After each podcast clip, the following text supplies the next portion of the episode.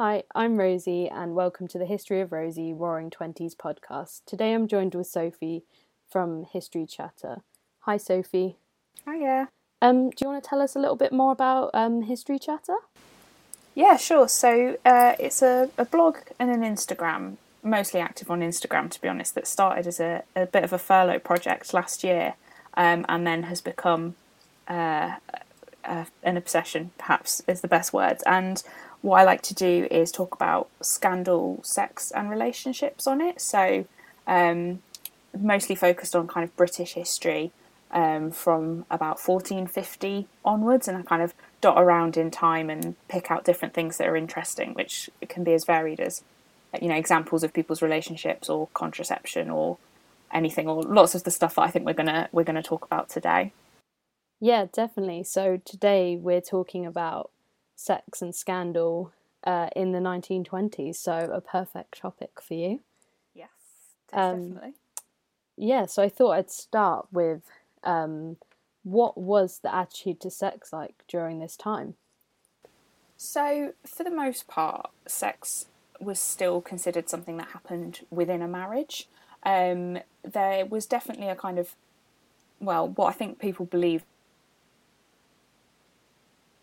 was a loosening of morals, which came from, you know, during the wartime. I think people, you know, it's a really difficult time, and people just, you know, take their fun where they can, kind of thing. Um, and that was something that during the war was kind of winked at. And I think there were a lot of young men going off to war who would kind of say to women, you know, I'm not guilt tripping them into it, but kind of saying, you know, like I might die in a few weeks and I won't have had this experience. Um, and I think a lot of young women then slept with those soldiers, thinking that it kind of almost didn't really count because they were they were doing something for these boys basically who were then going off to fight um, for their country. And um, then the war ended, and um, I think general society expected that that would also end. Um, but there were lots of young women who actually didn't think like that at all and they wanted to continue that, but they were most definitely not respectable women or what would have been considered that. So you had some, uh, so flappers, which we can talk about in more detail later, you know, they were sort of considered um, fast and loose in a lot of ways, and you had some bohemian circles who um, could be very open about it, but most people wouldn't talk about sex. It was considered something that happened within a marriage um, mostly for creating children, but also as part of you know a loving relationship. Um, and even conversations around things like contraception um, were all talked about as the expectancy that that is something within a marriage. Um, so chemists who sold contraceptives would be reluctant to sell them to single people because the conversation had moved into, which was led by Marie Stopes really, as birth control being more of a, a medical issue than a moral issue and something that couples could use, married couples could use um, within their relationships to obviously stop having children when they wanted to, but it was definitely not to be used for single people to kind of go off and do what they like, which I think is a, an argument that comes up again and again with all sorts of things, really. But it's that kind of like, well, if you make contraceptives available, of, course people will go out and sleep around, which is uh, was considered really immoral um, at the time. Um, and another thing that I think was really important is anything outside of heterosexual sex was also a big no-no. Um, you know, like homosexual relationships were, you know, they weren't just frowned upon; they were they were considered deviant and a, a disease. Um, so, yeah, it was it was definitely a time that was becoming more permissive and leading towards a more liberal society, but at the same time, it was still very rooted in a lot of um, moralistic um, concerns, really, and that was then sort of whipped up even more by you know the press and politicians who wanted to clamp down on um, different kind of different kind of behaviours, really. Yeah, so you mentioned um, birth control. Was it kind of a really basic form of what we have today, or was it actually quite effective and like quite well used? Because obviously today a lot of people do use birth control. I wondered if it was like popular in the twenties or not so much. It was becoming more popular. Um, so, I mean, birth control has, in one form or another, has, has always existed. There have always been women who didn't want to get pregnant. Um, but I think it became a lot more popular in in the early half of the century and increasingly after the First World War. Um, but a lot of the time, it came, especially the use of things like condoms, it was actually more about preventing sexually transmitted diseases rather than pregnancy. Um, so, which is was you know STIs were a, a massive issue at, at the time. Um, but yeah, there was there was a range of stuff. There were there were things like condoms and um, obviously things like the pill weren't developed until later. But you had um, sort of equivalents of that. So um, they had like cervical caps that um, women could use, and they had spermicides. They were available. Um, and they could be used. So some of the stuff that was more, you know, that you would insert yourself, like on a need to use basis, um, were much more available and they were kind of manufactured quite widely um, at the time. So I think it would just be, uh, which I'm not really sure how people did it, but how you got hold of that. And I think if you were married, you would probably be able to get it over the counter.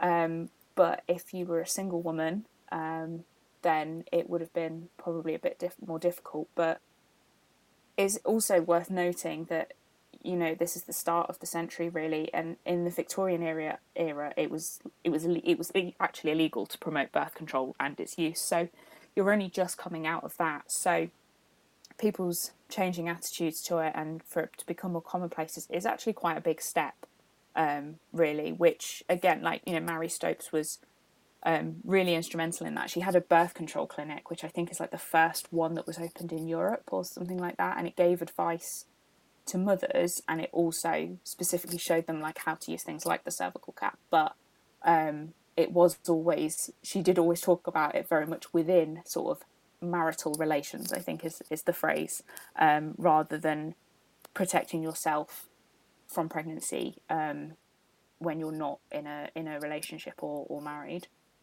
yeah it's really interesting because i guess we kind of perceive not the only um, thing of like the only purpose of birth control being um, to stop pregnancy, but obviously, like it is promoted to single people now as well. So, kind of thinking about its early origins being like to help stop population growth yeah. in the 20s, it's quite interesting to think about how different it would have been, and maybe like your husband would have had to come along with you to get the um, birth control and stuff yeah. like that. So, it would have been like really backwards. Um, but yeah. do you think like um, the war kind of um, did lead to an increase in like STIs and stuff like that? Because I think I've read like quite a lot of stuff about how there was kind of like a breakout of stuff during that time because um, people were a bit more free.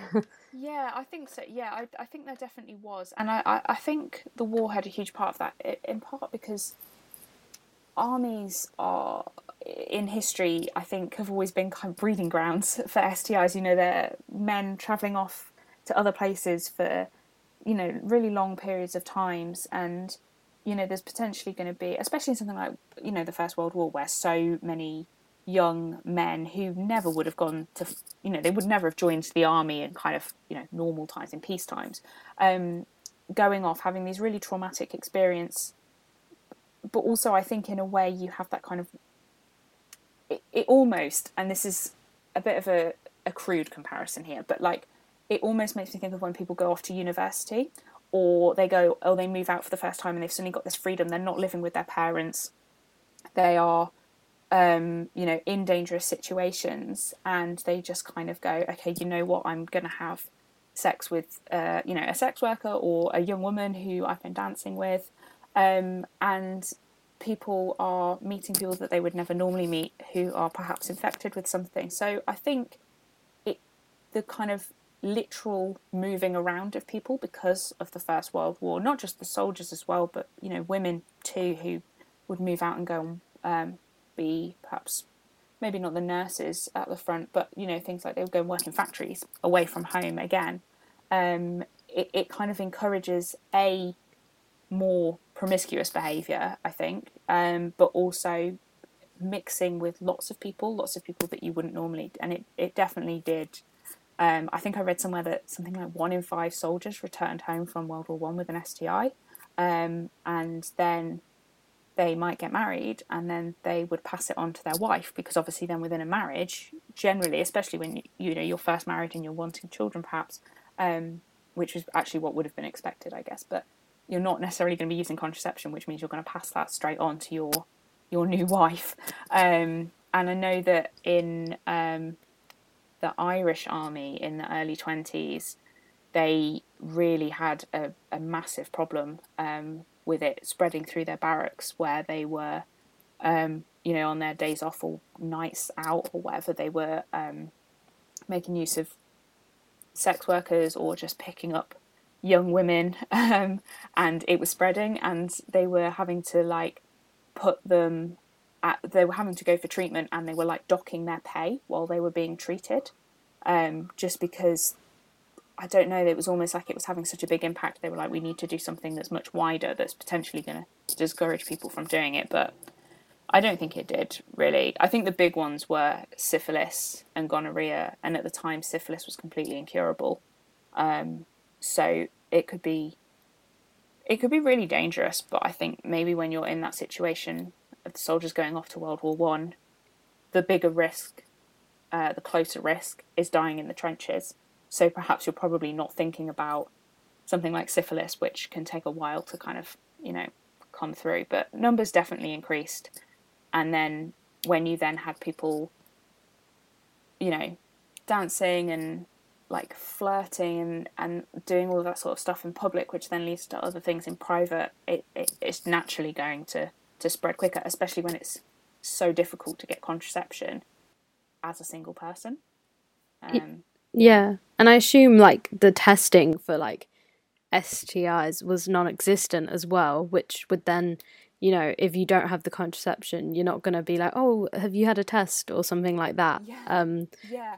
so I think that would have added to the general um environment of like Yeah. STIs increasing and I think like safe sex as we know it, as as we consider it now, wouldn't have been a thing. Like yes, you might if you were having um, you know illicit sex because you were single or you know it was outside of your marriage or or whatever. Obviously, um, people try to avoid pregnancy, but the way that people try and avoid that, you know, there's there's different things like pulling out or whatever that that people would think about, but they wouldn't necessarily think about something like STIs, and and it was a real source of shame. And I think people wouldn't necessarily find out if they got one until they started being ill with it. Um, and I was reading something that was really interesting that was saying like the amount of deaths that's been um, attributed to you know like syphilis or mainly syphilis, but other STIs as well, um, is actually much lower than the actual probable figure, because as people were getting sick, doctors and stuff didn't want to offend the families. They didn't want to tell the families that this person was dying of syphilis or whatever. So deaths weren't certified as those STIs, but like other things like liver disease and heart disease, which came from having the STI. So I think it's something that we kind of generally know was quite widespread after the war, but we definitely don't know the actual full extent to it at all because it was a really shameful secret. Yeah, and I think a lot of people that developed um, syphilis did end up um, with really bad mental health problems. So that would have kind of gone down as, oh, they're insane, um, Yeah. rather than that they have syphilis. And I mean, I guess the diagnosis, like, as much as the doctor might assume that they have syphilis, I guess that it nothing was certain back then either. Um, Yeah. as people have different symptoms and stuff like that. Whereas now it's just like a quick test and they know for sure. Yeah. Um, so I think that would definitely like, um, you know, change the numbers of how many people did, and you know, stuff like chlamydia probably wasn't being tracked, and I think like it's just really interesting that we kind of have to, you know, look outside of the book to you know make Yeah. a decision on what we think was going on as historians. Um, yeah. rather than being like, well, that's for certain, like, because it's just Yeah. so different to what it is now. Yeah, and there, there are going to be lots of people who who had, you know, some form of STI or another, and and, and never knew it or never really realised, or, um, you know, they're just because, like you say, they're not like on the books. Um, you know, it it's fair to assume, though. I think what's on the books already shows us lots of people um, having STIs. And so I think we can definitely assume that there are lots of people not on that books, which just shows us then, to some extent, how widespread um, how widespread that would have been. And um, and I think what's really interesting is it then played into a lot of other kind of concerns around sex and and its and the morality of, of society generally that were were coming up as part of these you know it, it fits into so much like a lot of it was blamed on women um, for instance especially prostitutes um,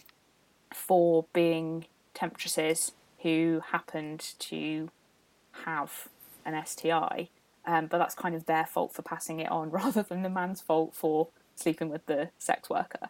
Um, so yeah although it, actually this is quite interesting and I, I don't know how true this is but i did read somewhere that sometimes um, sex workers working like in france like near the trenches and stuff would um, bump their prices up if they knew that they had an sti um, and they would kind of almost advertise it. And then soldiers who were hoping to get something that would make them ill that meant that they didn't have to return to the trenches would then um, like sleep with them because they were hoping that that would get them away from the trenches, which I think just shows, like you know, if you're balancing your your risk at the time, whether you think you're more likely to get, you know, shot or shelled to death rather than get something that's going to give you like probably a really long, slow, painful death, but much further down the line. So I think it's quite indicative of people's mindsets, really. Yeah, and it's interesting that the women were able to like uh, profit off that. Like, um, you might as well make the best out of a bad situation. um, yeah. Because that must have like actually been quite. I reckon it probably was pretty profitable for them um, compared to like their usual pre STI yeah. clients. Um, yeah. But so was prostitution at this time I, I mean, I it's hard to track prostitution, obviously, but was it kind of at the same levels of previous eras, or was it even more hidden? Because I think we have this idea of like Victorian and you know like Tudor and society having kind of sex workers stood on the street corners and enticing men in, and I wondered if this has kind of changed um, in the twenties or not. Yeah, I think um, I mean, it's really hard to tell, you know, if you look at sort of direct numbers, it's, it's really hard to tell through history, you know, how, how, how many people, uh, how many women uh, and men, I guess, but, you know, predominantly women are, are doing sex work. Um, but it's definitely, it's definitely still something that a lot of women did. I think for more working class women, it was actually much more not always, but could be much more of a kind of choice because the money that was earned from that could give you a better life than some of the other work that you could get.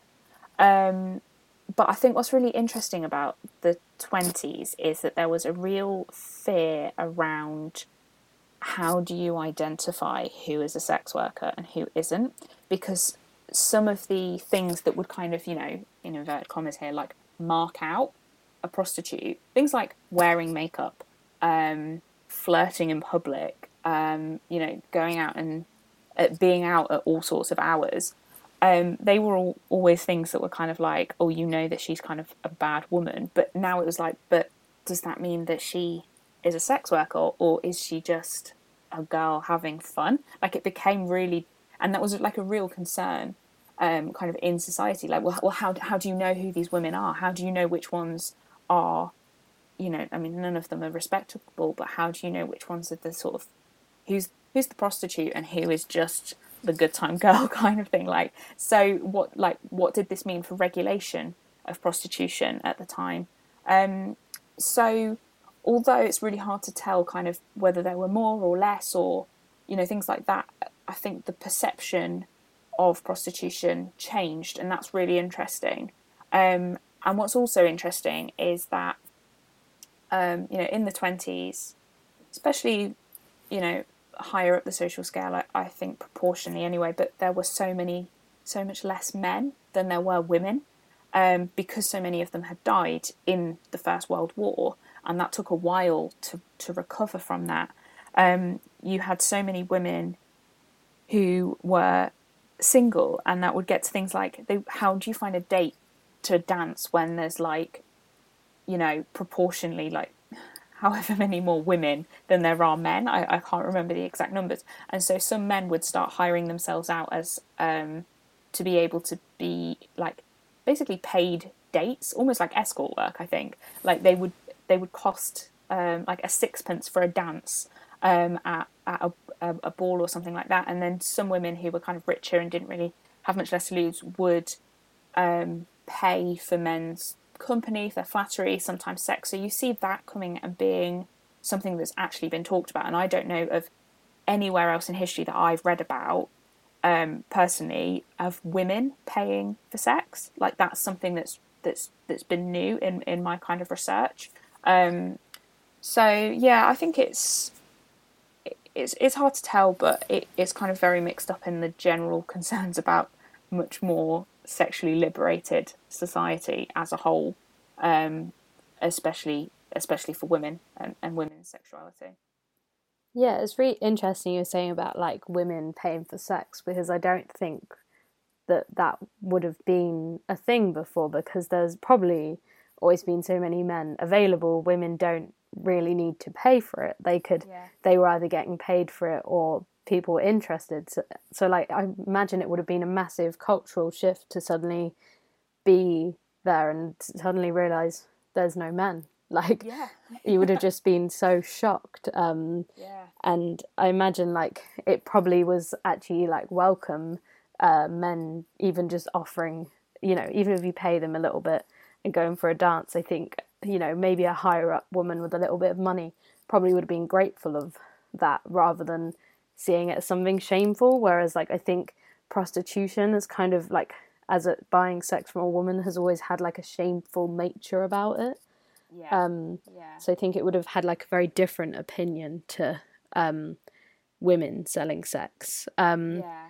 And obviously, yeah. you were saying about like the like liberal attitudes, and I just thought that was really interesting as well because most women would have been quite liberal at this time if they were younger, and that's what everyone else was doing, I guess. Yeah, I think so. You've you've really got a um a sort of like there's like two really two quite distinct halves to it. So there is this, especially in the the younger and probably some of the wealthier elements, particularly, but you know, in all sorts of the social scale, much more liberal about not not just sex itself, but you know, um, alcohol, dancing, public behaviour, being in public spaces, you know, like entertainment venues, you know, shopping malls, those kind of things. Um, but then you've also got a real moral like panic basically going on at the same time about this that then almost exagger I, I think to some extent the the the perception of how liberal the 20s are is kind of o- is overshadowed by that side of things by flappers and things like that. But there's this huge side of things. Um, there were like vigilance associations like organizations you know voluntary things where people would basically like dob in their neighbors and stuff like that if they thought they were behaving immorally. There's these um, patrols that would stand at like train stations and ports looking for young women traveling alone and then they would talk to them and they would find out like oh what's the what like why are you traveling? Like you know do your family know where you are? and things like that. And if they thought that these girls if the answers didn't satisfy them and they thought these girls needed you know like moral guidance then they would send them back home or they'd send them to a lodging house and they they kind of were trying to in some ways they were trying to protect them because they were really worried about um, you know them being end up falling I guess and getting recruited by a, a brothel owner or something like that. This this like story of the young innocent woman coming to the city and getting sucked into the sex trade you know there's that's an ongoing thing through history. But you know even in the 20s there were people genuinely really concerned about that who were um, standing there in some ways you can see it as protection but in some ways it's also trying to monitor and repress young women's independence um, as a whole. So it, it's really interesting to kind of see this and um, something that I think really also you kind of see this in is uh, the rise of nightclubs in in London um, in the twenties, um, which is really interesting. There's so many more people going to it, and yet at the same time, the police are really trying to clamp down on it, and and I think you see that in in various. Um, you know, you you see it in sex work, you see it in the nightclubs, you see it in attitudes to women generally, and attitudes to sex. It's it's a real like story of two halves.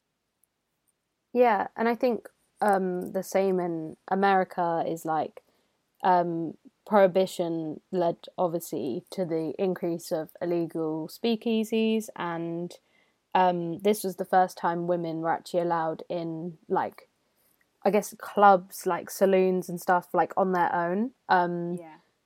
During the twenties, um, so I imagine like that was a, a big cultural shift, just like in London.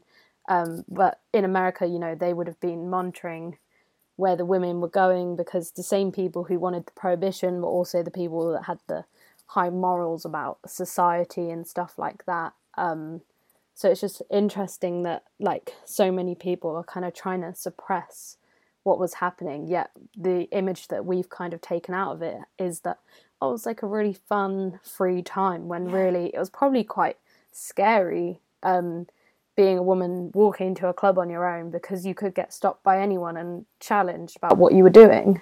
Yeah, yeah, definitely. And I think it's, um, you know, it is really interesting, like you say, that this is the kind of image that you've got. But I think you're right. Like, I think it, you know, the women who are doing this, like, I mean, maybe some of the wealthier women, I think, are protected by their their status and their money and who they are and who they're with.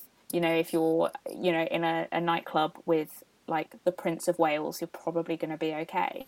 But like, there's some people further down, some women further down the scales. I think is really brave what they did, and even there, you know, the thing that everyone thinks of is the, you know, the gorgeous chopped bobs and the the beautiful like flapper dresses and stuff, but that's actually such a big step away from any fashion before that, and it's so um, you know it's so boyish in a way that kind of and almost like androgynous, isn't it? And and that was a huge concern. It's they all kind of add up this like fear of women moving away from what it means to be feminine, what it means to be a woman, and not necessarily, you know, trying to to be a wife and a mother and be that sort of respectable figure. Um, so I think uh, some of them must have been really brave to do that and go against their families and stuff. But I think proportionally, the amount of women doing that is is probably relatively small compared to kind of the rest of society as a whole. Like a lot of people, a lot of women who were you know already married or were looking to get married um, or came from you know just more conservative or res- respectable kind of backgrounds or just were that themselves. Um, you know, not not a lot kind of changed for them, and I think maybe if you were, you know, maybe younger at the start of the twenties, um, and you were surrounded by this, you know, people in the press like vilifying flappers you know, would that make you more likely to become one or less likely? I don't know. Like, I'm not sure that if I was, you know, say 13 at the start of the 20s, and then kind of as I got a bit older, I think I'd probably, you know, might end up straying away from that because you just hear how kind of immoral they are, how their lifestyles are just like full of vice and danger. Um, so, yeah, bit of a tangent there, but it's interesting to think about, I think. Yeah, and I think, um, like we are saying about this image of like the 20s of like what women look like and stuff like that i don't necessarily think a big proportion of women actually did look like that mm-hmm. i think you know there were some that had you know the short bobs and the flapper dresses and all that but i think a lot would have still been wearing the same style as the 1910s and the 1900s purely yeah. because of money and you know access to um, materials and you know, if your parents, you know, your mum was cutting your hair, she's not necessarily going to cut it like that for you. Yeah. So I think yeah. we do get like distracted by this image. Um, but I thought like we should probably talk a little bit more about the flapper girls because that's kind of what everyone um, thinks about and the main thing that everyone talks about in the 20s is like flapper girls but like what actually were they, and like was was what we think they are? Is that what they are? If that makes any sense at all. yes, it does. um, yeah, so flappers was kind of a term that was used for um, young women mostly, you know, kind of late teens, 20s, perhaps into early 30s, um, depending on, on who they were. And they it was a term that was used for women who, well, the the flapper was kind of a style, as we talked about. So there was, um, you know, the little dresses that were short. They would cut their hair, um, but they it was also kind of a lifestyle. So they were young women who would go out and dance. They would have late nights. Um, they often smoked. Um, they were cool women. You know, they they knew the latest slang. They could um, keep up with the boys' club, like with the drinking, and and they were their style was very boyish, but I think there was also something about them kind of joining the boys' club in a way. Like you would hear stories of them getting involved in like pranks or or things that you would hear about, you know, like wealthy young men doing that you could imagine, you know, they'd all been to like Eton together or something, but actually women were joining in with that as well. Um, and yeah, they were really interesting shift um, from the kind of idea of a a woman as a carer, a woman who is a homemaker, because that's not what they were interested in at all. Um, it, they were about having fun, and um, yeah, that's kind of the main thing. And I, I think when it first kind of, you know, after the First World War ended and they first started really emerging, um, at first it was kind of like, mm, okay, like, let's see what's going on. But as it went on and their behaviour became more outrageous. It became something that was reported on more. People became more and more worried about it. Um, the Daily Mail called them a disaster to the human race, um, which I think, I mean, probably is very unsurprising to hear the Daily Mail say something like that. But I, I think really sums up this kind of worry about, you know, what are these women doing? They they look different to what we're used to. They're in public spaces. It's it's a very visible um, attitude and style to take on. Um, so yeah, it's they're they're interesting and they are so iconic. I think just because they are such a culture shock, um, not only just in how women are behaving differently, but also how you know this is kind of the start of youth culture, um, and they were kind of I think really the first set of young people to be like so drastically different in their entertainment and you know fun and leisure but to do it so publicly.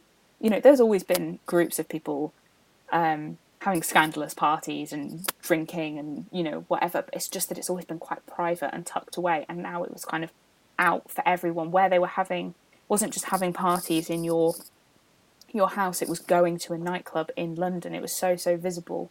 Um, and I, I think that's a real change. And i think our kind of impression of of the flapper is is not necessarily incorrect, but as we've talked about, I think it's something that is kind of like the all-consuming image of the twenties. That, and that's probably what's what's not quite accurate. Um, but yeah, they're they're very interesting. People didn't like them for various reasons, but mostly kind of their morals and their their move away from those kind of traditional roles. And and again, it ties into some of the stuff we've talked about before, where people were like, "Well, how do you know who is a prostitute or not if they are, you know, out dancing in clubs and smoking and showing their legs off. How do you know if they're a, a sex worker or just a party girl? Yeah, I mean, I just love the fact that, like, you know, showing your legs off, wearing a bit of makeup. Oh, obviously a prostitute. Um, but I think it also shows like a real class change as well because like you said, people have been having scandalous parties for years. Um, it's only when it becomes more visible that it becomes a problem. And I think, I think like the image is like, you know, oh, these women are going to clubs and stuff.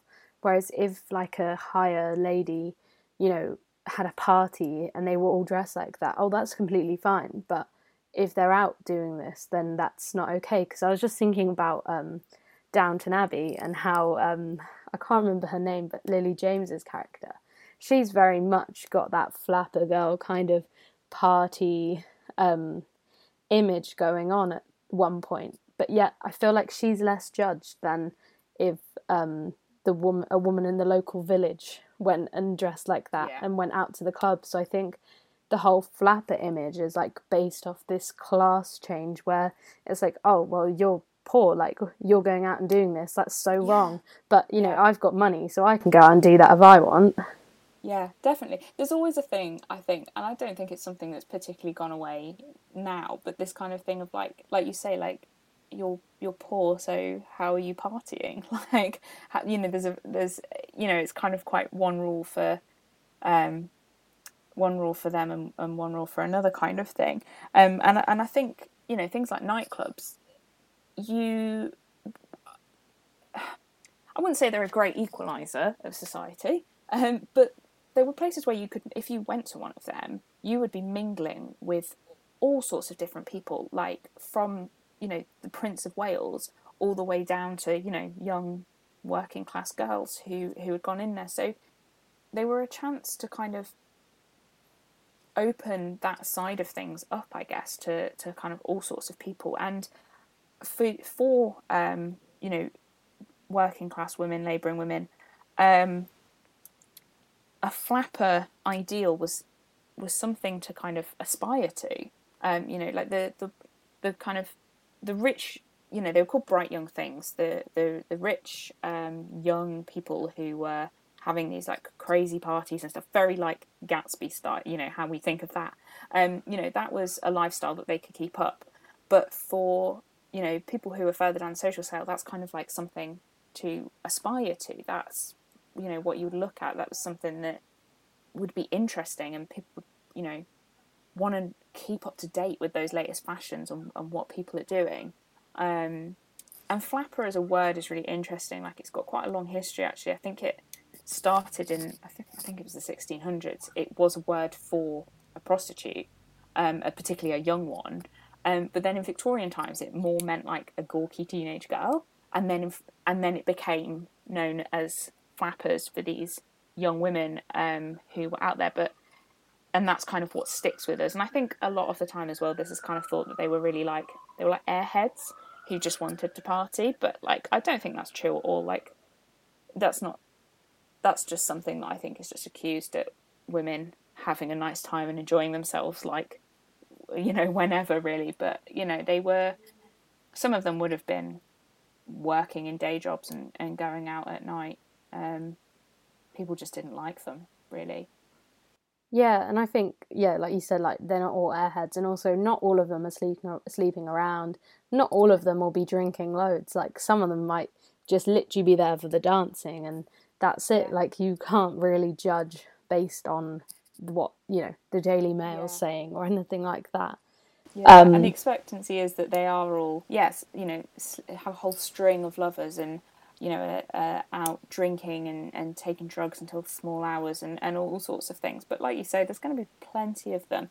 It's that kind of thing where like a few people, the interesting stories, and this is what's always so interesting about studying things to do with like sex and scandal is that it's actually the smallest amount of stories are kind of pulled out because they're so interesting. Who doesn't want to read about, um, you know, like American actresses like having a whole string of lovers and being investigated by MI5 for it? You know, like who doesn't want to read about that? But that's really not representative of a lot of people. Um, so, and I think flappers have, have really, you know, their reputation has really been built up on the, you know, the idea that all of them were like that when actually flappers weren't probably weren't a huge amount of female society anyway but then the amount that were that scandalous was even smaller Yeah, I think we're just drawn towards the scandal. Um, if if you can find scandal or like gossip in anything, I think that's what we strive to do. Um, but I was just wondering, like, so obviously we've got like the flapper, the female. Were the men who were doing this like? Because obviously, you know, there has to be someone to sleep with the women and dance with them and go out with them and stuff like that. But were they judged as harshly for sleeping around, or was it just a free pass as per usual? um, they definitely weren't judged as harshly. Um, I think, I think that as a whole, this kind of youth culture that's that sprung up really a- around um, around this kind of being much more sexually liberal and partying and stuff like that, as a whole, was seen by older generations as quite heartless. Um, I think when you, you got to the end of the war and younger people, it it was so miserable they didn't want to sit around and think about it. They didn't want to sit around and be miserable about it.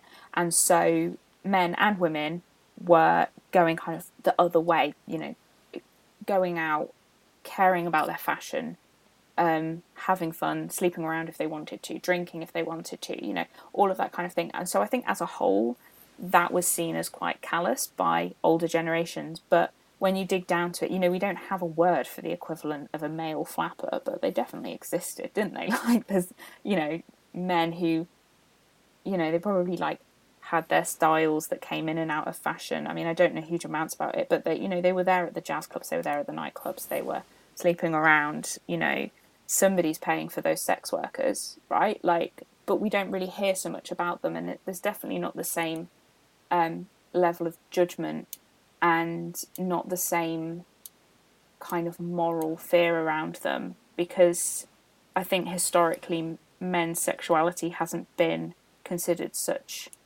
such a big concern for society at large and you know the although obviously there were concerns about STIs generally it was quite hush hush but the, one of the things that's always been a problem is if you're a woman and you get pregnant outside of marriage you are a problem to society you are a burden. Somebody is going to have to pay to help you and your child and who's that going to be if you don't have a husband? Whereas like with men you never really get that so i think that's why it kind of like goes under. And and also as a man especially as a young man i think there was probably an expectancy that you would you know go out sow your wild oats or whatever the phrase is have have fun burn that off before you get married. Whereas woman was always supposed to be wanting to be at home was supposed to be a caregiver was supposed to put other people's needs before her own. And I think being a flapper was being very determinedly about your own wants and needs and interests. Um, so yeah, I mean, definitely a double standard. And even just things where you look at, you know, STIs, like the blame was put on the women, not the men, but there's got to be two people in that sexual relationship to be able to pass it on. You know, it's not done by osmosis, you know. So yeah, unsurprisingly, quite high double standards. Yeah, I mean, it doesn't shock me because men just get away with most yeah. things. And like you were saying about the pregnancy thing, I think that's so important. Like, men, women were like, you know, ridiculed. They were like thrown out of their houses. They were like really like badly judged if they got pregnant outside of marriage. Yet the man who got her pregnant, he can just walk off and like leave that behind because he's not the one that's pregnant. And I think that's just so important because it would have happened to a lot of people. And obviously, at this time, abortion was illegal. Um, and so, like, was there maybe not an increase in, abor- in abortion, but was it still like quite a big problem? And like, I'm probably going to mispronounce this, but infanticide? I don't know how you say it. Yeah. Um, yeah, was that also a problem? Because I know during like the 1910s, um, it was quite a big problem, like babies just being yeah. killed. Um, yeah. And I wonder, like, is this like kind of following the same pattern in the 20s? Because obviously it's up to the woman to sort herself out, I guess. Yeah, yeah, it was really, um, it, it really did continue, I think, in, in the same kind of way. I mean, abortion continued illegal abortions, backstreet abortions, they continued, and I don't have any sort. I don't know any like solid figures about them, but um, there, I, I would imagine that there would have been, it would have been at a steady rate, if not an increase, based on, um, you know, based on the fact that there were just so many more single women because there were so many less men who would have, um, who were either you know feeling particularly sexually liberated and were, were sort of sleeping around or, you know, not even necessarily sleeping around, but, you know, would have sex with somebody that they're not married to. Um, some people, some women, um, put themselves at risk because they would actually in the hopes of catching the husband because it was quite competitive, um, would would sleep with them, would sleep with a man in an attempt to kind of like um, pin that relationship down, I guess. Um, you know, but that's not always going to work out. So I don't know the figures, but I would imagine it was high, and I would say the same for infanticide as well, um, because the thing is, they were just absolutely, completely rejected by society in so many cases. You know, like sometimes they're sent to asylums, or the babies would be put up for adoption. Um, it's not, it's not a, a, a place and time that you would really want to struggle on with an an unwanted pregnancy as an unmarried woman, it, you know, there was there was very little sympathy around um, any of that. So I, I, think numbers were probably still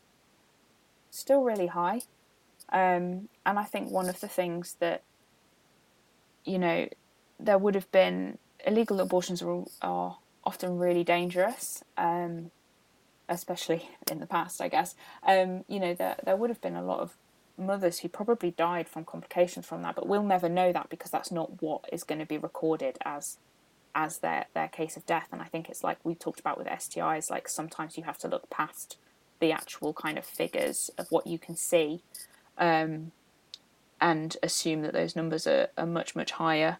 Um, but it was just such a an awful time to be a, an unmarried mother um, that I I think unsurprisingly the numbers were really high.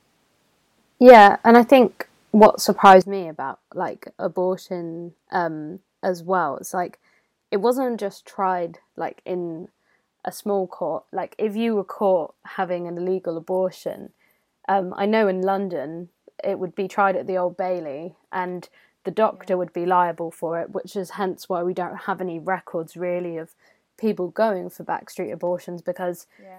they could be sentenced to death for administering this abortion.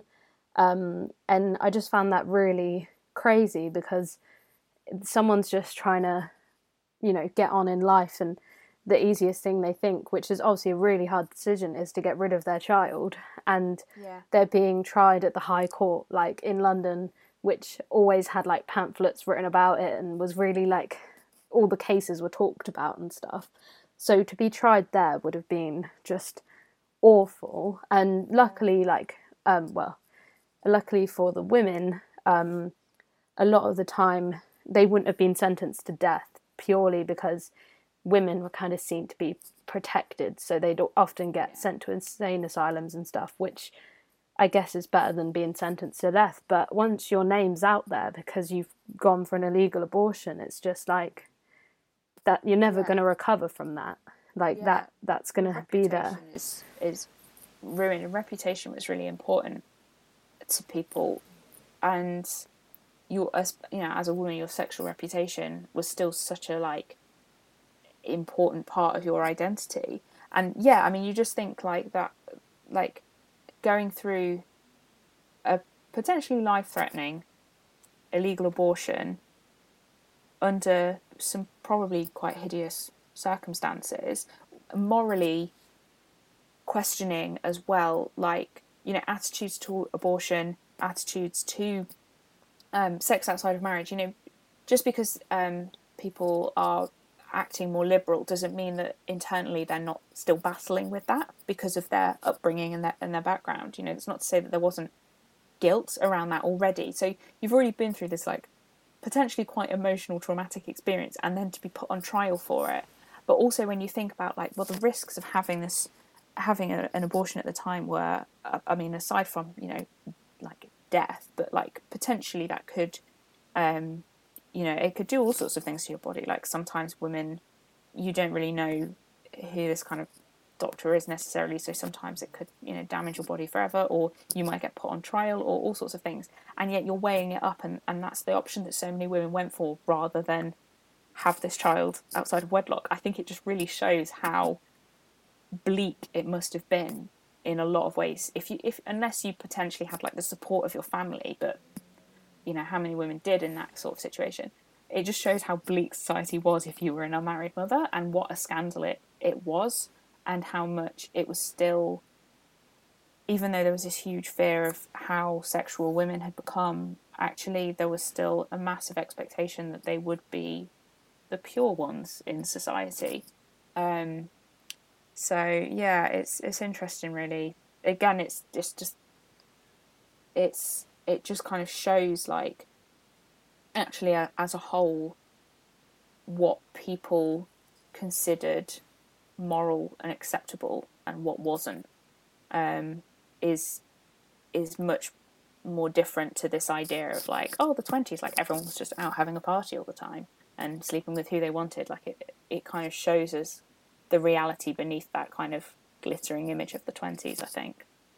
Yeah definitely. And you know for the women who didn't choose to have an abortion and potentially either adopt out their child or maybe keep their child life was still hard. I mean we hear about the um, irish homes for women that were horrific and killed multiple, well, probably thousands of babies over the years that they were open, run by the church, um, yeah. who were, you know, there to protect women and help the unmarried mothers. But realistically, that was just so far from the case. So I think, you know, if you didn't choose to have the abortion and you chose to have the child, then your decisions were still really difficult and your life was still difficult. And I think it's just it's such a change even from say the 60s you know you you might have fared a bit better 30 years later with a unmarried with a child than in the 20s um, but i think it was just such a time of people the morals hadn't caught up with what some people's morals were and then the laws hadn't caught up with what the changing morals were so i think it was just very yeah. as much as it was a time of change i think the change wasn't as drastic as we thought, um, yeah. as we perceive it to be. Yeah, definitely. And I think, yeah, I think what you just said is really interesting about like you know like the law and stuff hadn't caught up. Is that's the thing? Like the change was in people's behaviours, um, but that's not like everything else kind of lags behind that, and you always have the kind of reactionary, like people reacting to that, you know, like like the press um, or like what um, the the home minister for the Home Office. What on earth were they called? If I'm a complete mind blank. Anyway, um, they they got the they appointed a new one um, called Sir William Joynson-Hicks, and he his whole thing was about the morality of the country, and he like came down wanted to come down so hard on the nightclubs, and and if you've got somebody like that in power, it doesn't really matter in some ways what the rest of society, like what a huge chunk of society is doing, if the law is still being led by people like the Met and like Joynson-Hicks, who were still so conservative and just did were just horrified by what was going on and wanted to stamp down on it. So, yeah, even though there's it's definitely way more progressive, I think it's way more publicly progressive than other eras it's I think people think of it as more modern than it than it, it was in the twenties um, for this kind of thing, and um, you know, it, it was even just things like you know divorce, for instance. It was becoming more widespread, but it was still really scandalous, and a woman wouldn't. And again, this is almost about like the kind of double standards, really, or being being punished, women being punished for um, something that's not their fault or their problem almost. Um, but like a woman generally wouldn't marry a man who's already divorced. So I was reading a really interesting book recently, and it was it had a specific example of this lady called Irene, and she fell in love with her boss, I think it was, and they were having this like secret relationship, but he was divorced. And she chose not to marry him because she, all the stigma would have come down on her as a home wrecker, even though I'm pretty sure when I was reading it, it's pretty clear that he was already divorced when they started their relationship. She was not involved in that breakup at all. But people would automatically assume that. And it's kind of like, even though he's the one that went through the divorce, it's her reputation. If she marries him, it's her reputation that will really get, like, dragged through the mud, basically. Yeah, it's really interesting because, like, you kind of think, like, the women did get the more stick for the divorce and, like, but I didn't think about it being like you know, if they got with someone who was divorced, um, would have been a stigma. But then if you think about, I know it's like in the 30s, but if you think about Wallis Simpson and um, mm. in the in like royalty, like she wasn't allowed to get married because she was divorced. Like, um, like they weren't allowed to get married, and it's just like it's like divorce is such a normal part of society now. You kind of forget that back then it would have literally been like the biggest scandal at the time. Like yeah. if you knew someone who was divorced it would have been like oh my god like you're divorced. Like that's just yeah. so like alien to them back then. Even though divorce has been a concept since the tudor times it's just very strange that it took so long to catch up into normal society. Yeah. Yeah definitely. Definitely. It's it's it's funny to think that like i i, I think also i know this is something that i'm particularly like guilty of doing it. In my head i'm almost like we get into the you know you get into the 20th century and religion just stops being so important here. But actually the 20s was still a very religious time. People you know were raised with different expectations of behavior um, and it's not that far off the victorian era.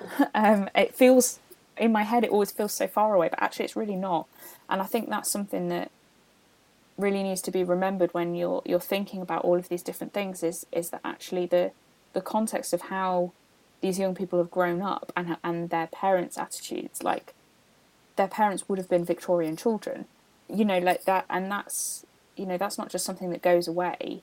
Um, that's something that's that's built all through your childhood about what you're supposed to do and what women are supposed to do and how you're supposed to behave and and what you talk about. People you know, wouldn't talk about wouldn't talk about sex at all as well. Like people would, I think, for the most part, knew about sex once it got to you know the right sort of age and kind of knew what was expected of them as part of a married relationship. But people wouldn't talk about, you know, openly about things like contraception or pleasure or, you know, like any anything to anything to do with that. Like masturbation was still like a huge taboo at this point. You know, um, anything LGBTQ. You know, these were just things that weren't weren't talked about. Um, you know, sexual health wasn't talked about, and so even though it, feels like it, it's moving into a much more liberal time, at the same time you've still got a huge public silence about so many things that are are, are tied up and and is yeah, it's not just kind of flashy rich women falling out of nightclubs. It underlying that is is so much that just wasn't talked about in in families, in friends. You know, people didn't know where to get that information from.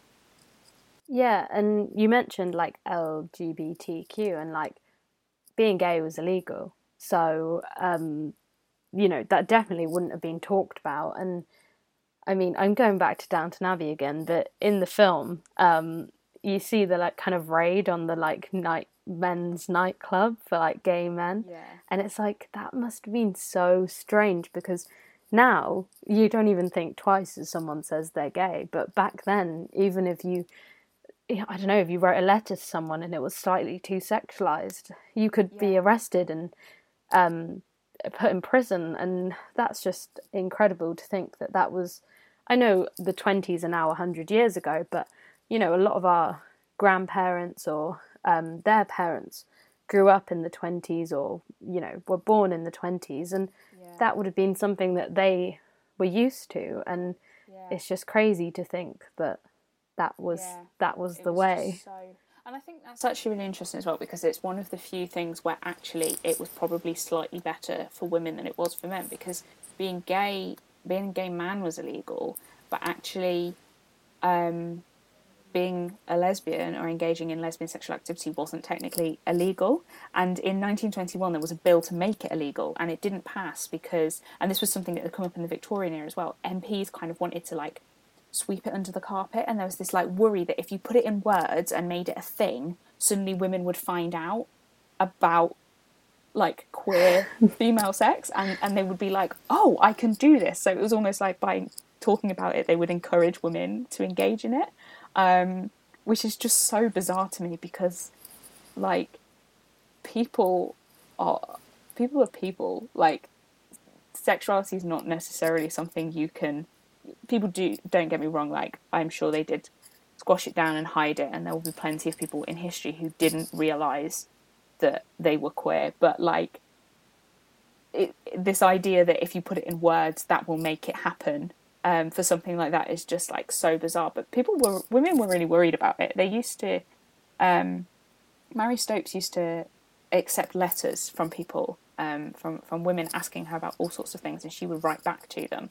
And women wrote to her about things that they were worried they were abnormal for, and like some of that was, um, you know, they were worried that they were a, a lesbian. Um, they were worried about sexual frustration because because of this um, mismatch of how many men and women there were, and um, you know, she would she would kind of give them advice, and there was, you know, with um, you know that sometimes it was dismissed as a phase. There was kind of like normal schoolgirl crushes on like you know perhaps a, a female teacher or uh, you know the head girl was that was kind of considered kind of normal. Um, but then you grew out of that and you had straight a straight relationship. Um, but actually then have like having a, a female relationship was considered really dangerous. Um, but there's quite an interesting thing. Some people were quite pitying about it.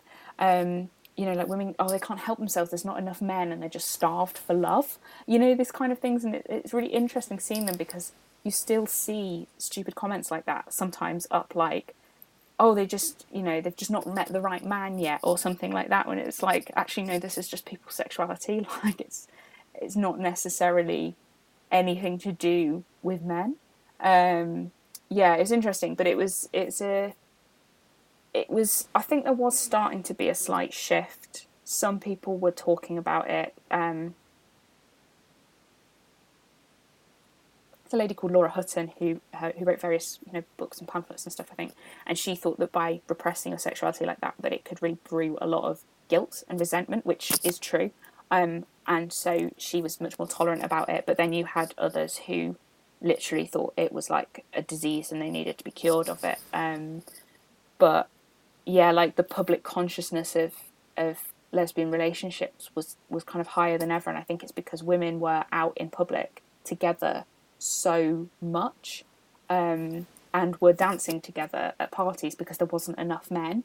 And most of the a high, really high proportion of those women would have just been friends dancing together, but it kind of provided this almost like secret, not secret atmosphere for gay women to be able to do something like that, to be able to dance in public together, and it kind of be like okay because that's just what happened because there wasn't enough men. But then at the same time, there was this real fear about it. There was a real fear, but it wasn't illegal because, yeah, they were just didn't really know how to deal with it. I think more than anything, but it's yeah, it's bizarre. It's probably yeah one of the few things that women had slightly better than men at the time regarding sexuality because they weren't probably going to be like arrested for it, but the taboo was still enormous, absolutely huge, um, and that would have been a lot to deal with, I think. Um, yeah, definitely, and I think, um, like you're saying, like women kind of um, dancing together, that was kind of like fine, and like you know, it, further back in history, when you think of like Anne Lister and stuff, she was kind of allowed to be gay, not allowed, but she got away with it because females are allowed a much closer relationship than men. So I yeah. think potentially one of the reasons why they couldn't really make it illegal is because it's harder to prove. I think if you know, with the if you think about British values and stuff, like men yeah. just shouldn't be being close with other men. It's more of a like you go out for a pint with them or you work yeah. with them, but you're, you're not going to be like hugging them or you're not going to be dancing with them. So I think like obviously like women were able to get away with um, being closer, which I think you know I guess it was a positive for women at the time because if you were gay and you were happy to express that and not keep it in, then you probably would most likely be able to get away with it. Whereas I think if you're a gay man, I think it would have just been awful because yeah. you just can't be that close as men that's just how like society is set up and that really would have affected upon um, gay men at the time, but it's interesting that there was a bit of a moral panic that uh, the government might accidentally turn loads of women gay. um, yeah, by letting them know that there's this alternative. yeah, like that they definitely shouldn't be getting involved in. Yeah, um, yeah, it it's sort of yeah b- bizarre really. Um, but yeah, I think yeah that's that's totally true. I think there's you know female friendships um, are expected to be more affectionate. Uh, and and and close and intimate in a way that male friendships weren't and I think as well in in this time in the 20s you know there were women in pairs or a couple of them who were setting up households together because they never married because there wasn't enough men or their husbands and fiancés had, had died in the war and they never met anyone else, you know, or or the men that they were in love with were actually divorced, so they didn't want to marry them, you know, like all the all these kind of things, and so they were setting up households together as as friends, as housemates, basically. But then also under that, you're going to have women who were using that as an opportunity to, to set that up, but actually they're in a a, a relationship, a, a romantic, a sexual relationship. So yeah, it's it's it's a funny one, really, um, and it's something that I think more of it will be is kind of hidden in plain sight than we might know. Um, that is is hard to tell because of because people you know unless they literally like write it down somewhere like it's going to be really difficult to know but i just think that underneath you know these examples of women spending all their time together, that there must just be much more, um, you know, queer queer relationships in there than we can than we can see. Um, yeah, it's it's interesting, and it's interesting as well. Like, just going back to Marie Stopes, her response was always quite no nonsense, and she was quite sort of like, it's all right to kind of have a crush. That's quite expected because that's part of that affectionate friendship type of thing. Um, but apart from that, it's kind of like shake it off because it's not normal. Um, she's pretty blunt, I think, in in some of her advice. Yeah, and I guess to hear that it's not normal would have kind of frightened a lot of women at the time, um, which yeah. would have been like, I guess, like put them off um, in a way. Um, and yeah, like you're saying, like it is hard to track stuff like you know gay men and uh, gay women and um, like sex workers and stuff because it just simply wasn't recorded. And I think like I, I remember like when I studied like um, Nazi Germany and you know like everyone would kind of dob each other in and it would be yeah. like oh I think these people are lesbians because they live together. But yet they couldn't really prove anything. It was just yeah. two women living together. And I think as historians we probably have to look like deeper in because if someone's accusing someone of being a lesbian, there must be a deeper reason than just oh they live together so they're gay. Um, yeah. But I think yeah, like like you said, like a lot of it will be in plain sight. Like we, it can't have been all these women dancing together and no one was gay. it just wouldn't have happened. yeah, and I think what it also, I guess, to take into account, which I think is something that um, not always, is there will be women who had uh, relationships, for instance, where it was it was it was a relationship. They're a couple, but it's not necessarily sexual. It might just be about like the companionship. So it's more than a friendship, but it's not necessarily a, a sexual thing. Or I mean, you know, there's a whole range of sexualities out there that this would have like impacted on. But I just think, yeah, it it was it's.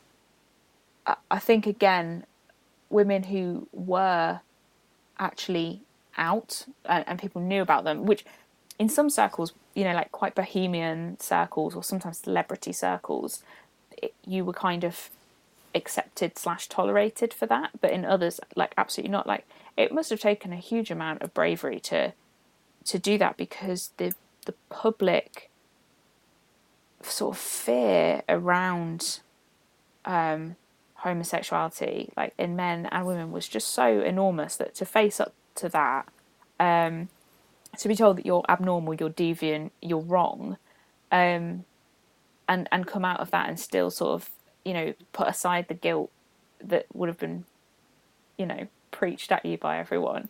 um, is is really something. It's, it's it's really really brave actually, and I think um, that's something that I really hope there's a lot more research done actually in in upcoming years, and and those stories are really like brought out and talked about because I think there just must be like a huge subculture that we're just like not talking about.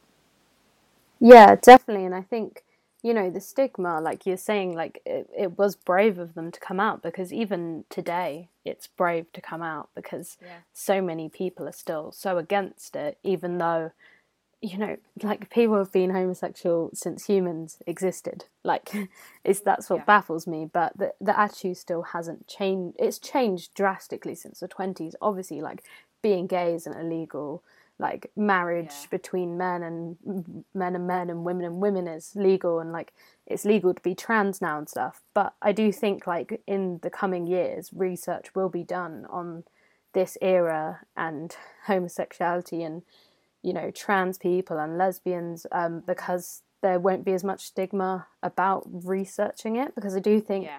what still has stigma in society doesn't get researched in the past as much. So I think once we're kind of a bit more, you know, things have moved on a bit more in the present day, then I think yeah.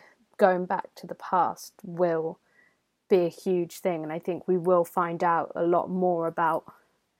Maybe um, maybe we've missed the boat for people's experiences, but I'm sure like there'll be lots of research done um, yeah to find out what it kind of was like. Yeah, definitely. And I think it's like what you just said about like when, you know, things have, have moved on a bit is the thing is is everyone everyone who's reading history, researching history, writing history brings to the table their own attitudes and prejudices and expectations and experiences and that's not always necessarily a bad thing but i think that will change as as people kind of change as well. But you know, you think about if you've predominantly got a lot of, um, you see it in all sorts of things, but in in this instance where we're talking about, you know, like um, LGBTQ people in the twenties, there are going to be certain things and codes and stuff that I might not pick up on, for instance, because I am heterosexual. So I think as people in society, like more people in society who are not just kind of, you know, like straight or white or you know whatever like middle class or you know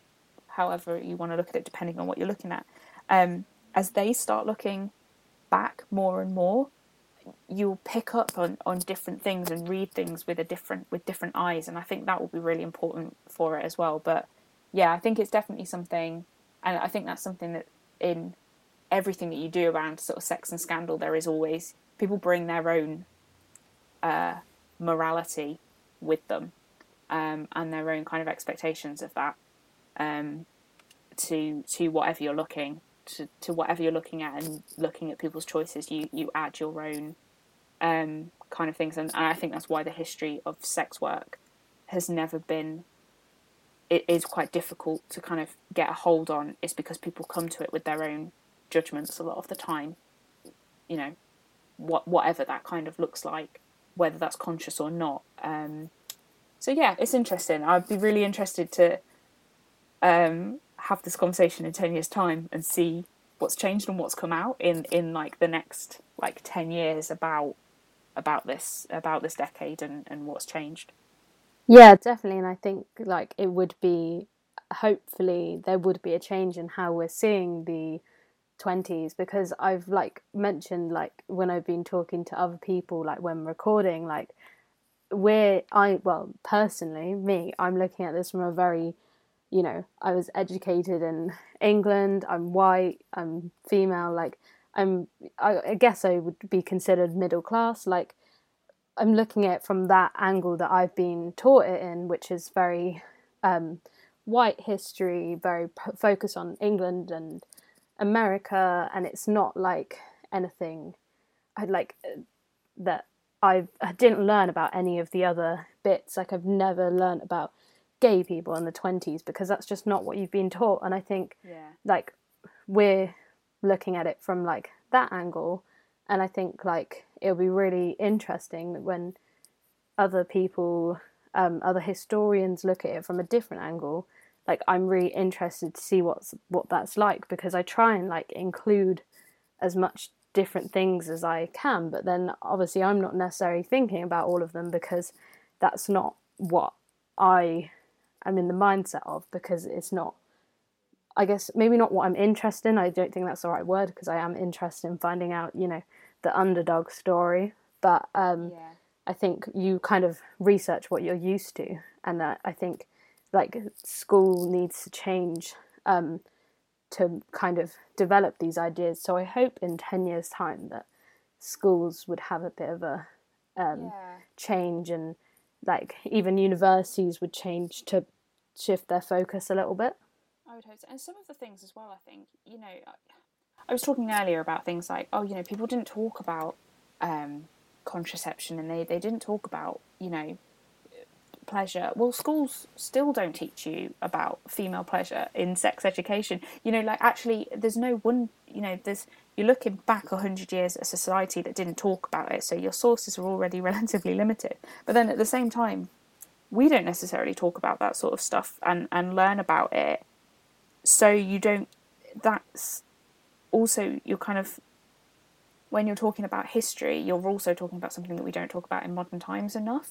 Um, and although it's a little bit depressing to think like oh well we're 100 years later and we're still not talking about stuff properly um, i think it also affects like how you then think about things in the past. And i think that's that's why looking at things like scandal and sex and sexuality and relationships and gender is like so important for understanding an era because it's you know it's the stuff that's underlying everything else you know like political history the histories of wars economic history like underneath all of that you have got people having relationships having fun having sex facing up to issues that are affect their life choices you know like it's just really really important and and also it's just so interesting um, so many great stories come out of it, but there's so many more under there that we've just not dug out yet. But I look forward to digging them out. Yeah, and I think yeah, it's just like everything's so like different, and the twenties fed into every other era. Like stuff that happened in the twenties then affected the forties and the sixties, and you know stuff that started in the twenties still has roots. Like is still around today. So think it's interesting and like obviously we can't touch on like everything but there's just so much to talk about and i think like you could literally like research for years and still not even like get what you yeah. need out of it because there's just so much that hasn't been researched and recorded and stuff like that and i think like you could just do it forever and still not even have a vague understanding of what it was like yeah. Yeah, yeah, exactly. And that's the thing. Like we've touched on some of the kind of quite top line stuff today, but like you know, there's there's so much more. Like we could have probably done like an eight hour podcast on like one tiny element of what we've talked about today because there is just like so much in there. But yeah, there's definitely um, some really interesting kind of, and I think that's what's so interesting about this era is like it is has some really important and interesting roots for the way that our society is now. And it was, you know, maybe it's not always how we think about it, but the 1920s was a big change and it was a big shift in mentalities and approaches and it, it was kind of the start i mean the stuff that was happening at the same time of it as well which we've not really talked about but even just things like certain women getting the vote in like 1918 like you know this stuff is all linked to that like at that um, more empowering of women politically and you know socially and and it all links like all through the next you know 100 years. So yeah there's there's so much to talk about. Yeah we should probably um start wrapping up. Um yeah. i thought like i mean you know sum up i guess quickly. Do you think the roaring 20s were roaring or was was it not what we think it was I think the Roaring Twenties were roaring for quite a small proportion of people, how we think of it.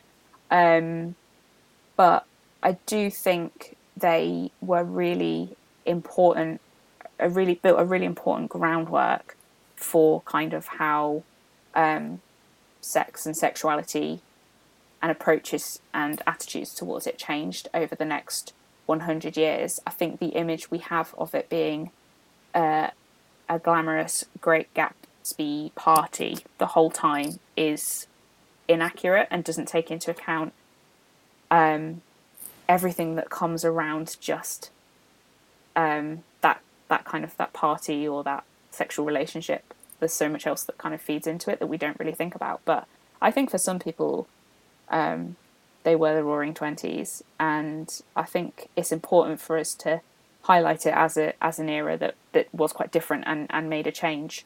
Um, but I think if you were going to go back in time, you definitely want to be one of the bright young things higher up in the scale because I think further down in society you probably had a lot of other issues rather than just like should I cut my hair short or not. But yeah, I think it's it's a great era and there's just so much to talk about and pick apart um, before you know the next 100 years kind of. Yeah, and just are there any interesting facts or stories that you want to wrap up with just to finish off the uh, podcast and sum up the era, I guess? Yeah, you know, I really wanted to um, mention um, Kate Meyrick, who was known as Queen of Nightclubs, um, because I think it's a really interesting story that can kind of tell us so much about what we've actually been talking about. Um, so basically, she she was from London and um, she worked in a nightclub called Dalton's and then eventually bought a share in it. Um, and she managed it, and basically it moved from shifted from being a nightclub to actually being more of a brothel, but with a really specific slant that was actually for young war veterans seeking who who had you know were quite traumatized or troubled, um, seeking kind of sex and companionship. And this is what she was doing at the start of the twenties, and then it got raided by the police. Um, and she was forced to close the club. But then she started the 43 Club, which is one of the most notorious ones in London, and it had alcohol and jazz and there were people and drugs and there was royalty and there was up and coming gangsters and writers and politicians and all sorts of people and she ran this club for, for 10 years and she went in and out of prison but the reason that she went in was actually mostly about her alcohol licensing so there were new licensing laws that meant that you could serve alcohol now up until 12.30 at night um, but only if you served food as well. So some of these clubs would just serve sandwiches, uh, which really made me think of last year when they said that pubs could open um, as long as they served some meals, yeah. like uh, what was it, like a Scotch egg or something? Yeah. um, which I just thought was like a really funny link to this like very bizarre year, literally hundred years later, kind of thing. Um, and basically, she came up against the Home Secretary, um, Sir William Joynson Hicks, who I mentioned earlier, and he was absolutely determined to close her down, but they could never quite nick her basically. So like the police would would go in and they would try and you know find examples of, of what was you know wrongdoing basically and get her done. And it turned out that um, the sergeant from the Met Police who was you know the 43 club was like his patch and he would go in and check it was actually being bribed by Kate Meyrick um, because even though he was just a, you know a police officer on a normal kind of salary, he also lived in a huge townhouse in London and had like two really expensive cars. Um, and so in the end, they did a raid without informing him, and he was. Um, you know, he was convicted for taking bribes, and she was convicted for bribing a police officer, and she went into prison in 1929, and um, was sentenced for like, I think it was 15 months to her 18 months hard labour. And by the time she came out, in 1931, the world had changed because of the financial crash, um, and nightclubs were just decimated. And it's just a really interesting story to see how different scandals, how politics mixed into it, you know, what people were doing in them, this kind of rise of this queen of nightclubs that all then came crashing down right at the end of the decade, like so much of what we've talked about probably did um, as as you went into the 30s and, and the depression. So I just had to get something about Kate in there because I just thought she was fascinating, and her whole reason, this is what she always said anyway, her whole reason for doing this was to be able to pay her children's school fees. That's that's why she came in. She was a single mother. She'd been widowed, um, and yeah, I just think she's fascinating, and I just had to get her story out there. Yeah, it's very interesting. I've never heard of her, but it's just reminded me of like kind of Peaky Blinders type yeah. era, like um, controlling the clubs and stuff. Like, I just she sounds like an incredible woman. Like that's exactly what um, I thought. Um, and it's a it's a real shame, obviously, that she she died last week. But Helen McCrory would have been perfect to play her. I think. Yeah, um, definitely. Yeah. yeah. Um, yeah, but that's interesting. I, I guess you haven't like we haven't really heard of any actual nightclub owners and stuff like in London and like in the UK. Like apart from maybe like the Krays, like which is in the sixties, I, I couldn't really name any famous like criminals from the twenties. So I, I find that really interesting that she was like the queen of like nightclubs and stuff. Yeah. Yeah. And what a great title, Queen of Nightclubs. yeah, I mean that is the title that you'd want. it doesn't sound too aggressive. no, it kind of works and I think it really like especially works for this you know the 1920s this kind of jazz flapper era like it just is, is perfect um, and just like a yeah just such a kind of great story for summing up i think not only what we think of the 20s as but also what it you know what was going on underneath that kind of like glossy image that we have of it yeah definitely um, and i think it's a really good place to um, finish the episode on um, because it's just the perfect little story. Um, yeah. But yeah, thank you to everyone for listening. And um, I think I mentioned at the start, but Sophie's Instagram is History Chatter. So um, I will link it and everything. But if you want to reach out to her, that's that's where to go. yeah, um, please do. so yeah, thank you for being on the episode, and oh, um, hopefully we might do something again soon. yeah, definitely, that would be great um, yeah, so thank you.